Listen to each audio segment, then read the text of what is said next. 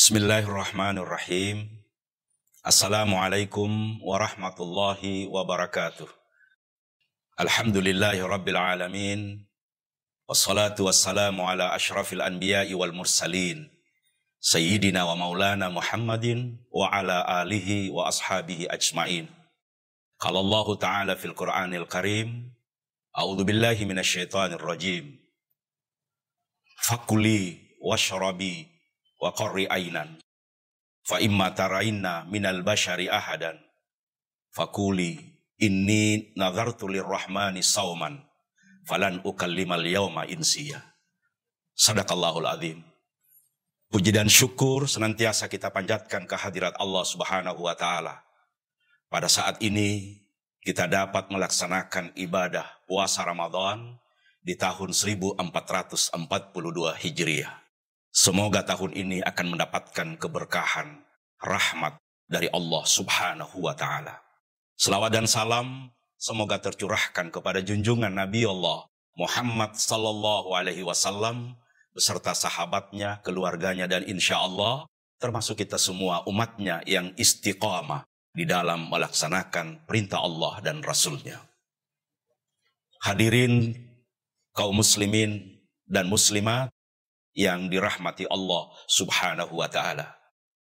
Tema pada hari ini adalah ibadah puasa Ramadan dari syariat menuju ke tarekat.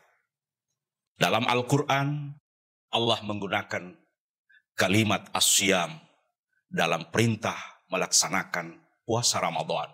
Oleh para ulama memahami kalimat asyam adalah puasa syariat. Bagaimana puasa syariat itu? Yaitu al-imsak anil akli wasyurbi wal jima min il fajar ila gurubi syams. Menahan diri untuk tidak makan, tidak minum, dan tidak berhubungan suami istri pada siang hari sejak terbitnya fajar sampai terbenamnya matahari. Itu puasa syariat yang harus kita laksanakan menjadi pedoman dalam kehidupan ini. Namun kita pingin dalam hidup ini mengalami peningkatan kualitas dari setiap ibadah yang kita lakukan. Termasuk ibadah bulan suci Ramadan, ibadah puasa. Kita ingin meningkatkan kualitas puasa kita dengan melaksanakan puasa tarekat. Sebagaimana puasa tarekat itu yang harus kita lakukan, dalam surat Maryam Allah berfirman, Fakuli washrabi wa ainan. Makanlah engkau wahai Maryam, minumlah engkau, wa ainan, tenangkan hatimu, jangan engkau gelisah. Fa imma tarainna minal bashari ahada. Kalau engkau bertemu dengan orang-orang di sekitarmu, fakuli, hendak engkau mengatakan, Inni nazartu lirrahmani sauman. Saya telah bernazar kepada Tuhanku yang maha rahman, sauman, berpuasa. Kalimat sauman oleh para ulama mengatakan, inilah puasa tarekat yang pertama dilaksanakan oleh umat manusia yaitu ibunda dari Isa alaihi salam. Bagaimana puasa tarekat yang dilaksanakan oleh Siti Maryam? Falan ukallimal yauma insiya. Saya telah bernazar kepada Tuhanku yang Maha Rahman untuk berpuasa, yaitu berpuasa untuk tidak bicara hari ini. Oleh karena itu, kalau kita menginginkan puasa kita berkualitas di hadapan Allah, maka kita wajib menjaga lidah kita kita wajib mempuasakan seluruh anggota badan kita. Imsak min a'adha'il jasad. Menahan diri berpuasa seluruh anggota badan kita. Mata kita puasakan. Telinga kita puasakan. Tangan kita puasakan. Kaki kita puasakan. Dan yang terutama kita puasakan adalah lidah. Karena lidah ini bisa mengurangi pahala puasa kita. Bahkan bisa menghabiskan seluruh pahala puasa kita Bahkan lebih dari itu, bisa membuat kita berdosa karena tidak mampu menjaga lidah kita.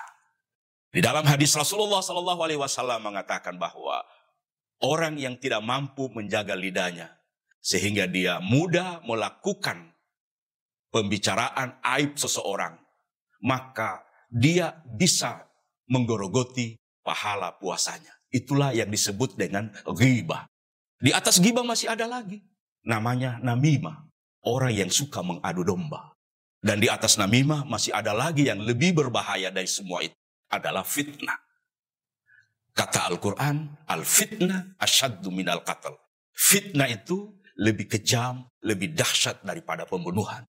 Oleh karena itu, kalau mau puasa kita di tahun 1442 Hijriah bernilai, berbobot, berkualitas di hadapan Allah Subhanahu wa taala, mari kita laksanakan puasa hari ini, puasa tahun ini dengan melakukan puasa syariat. Kemudian kita lakukan di atas puasa syariat adalah puasa tarekat. Mempuasakan seluruh anggota badan kita. Bahkan lebih dari itu masih ada lagi puasa yang lebih dahsyat, yaitu puasa hakikat. Mempuasakan hati kita untuk selalu tunduk kepada Allah, mempuasakan hati kita untuk tidak benci sesama manusia. Itulah puasa yang tertinggi di hadapan Allah Subhanahu wa taala. Oleh Imam Al-Ghazali menyebutkan saumul umum, saumul khusus, dan saumul khusus bil khusus. Mudah-mudahan Puasa kita pada tahun ini akan bernilai, akan berbobot dan berkualitas di hadapan Allah Subhanahu wa taala dengan menjalankan puasa yang sebenar-benarnya. Mudah-mudahan ada manfaatnya. Hadanallahu wa iyyakum ajmain wal afwa minkum. Wassalamualaikum warahmatullahi wabarakatuh.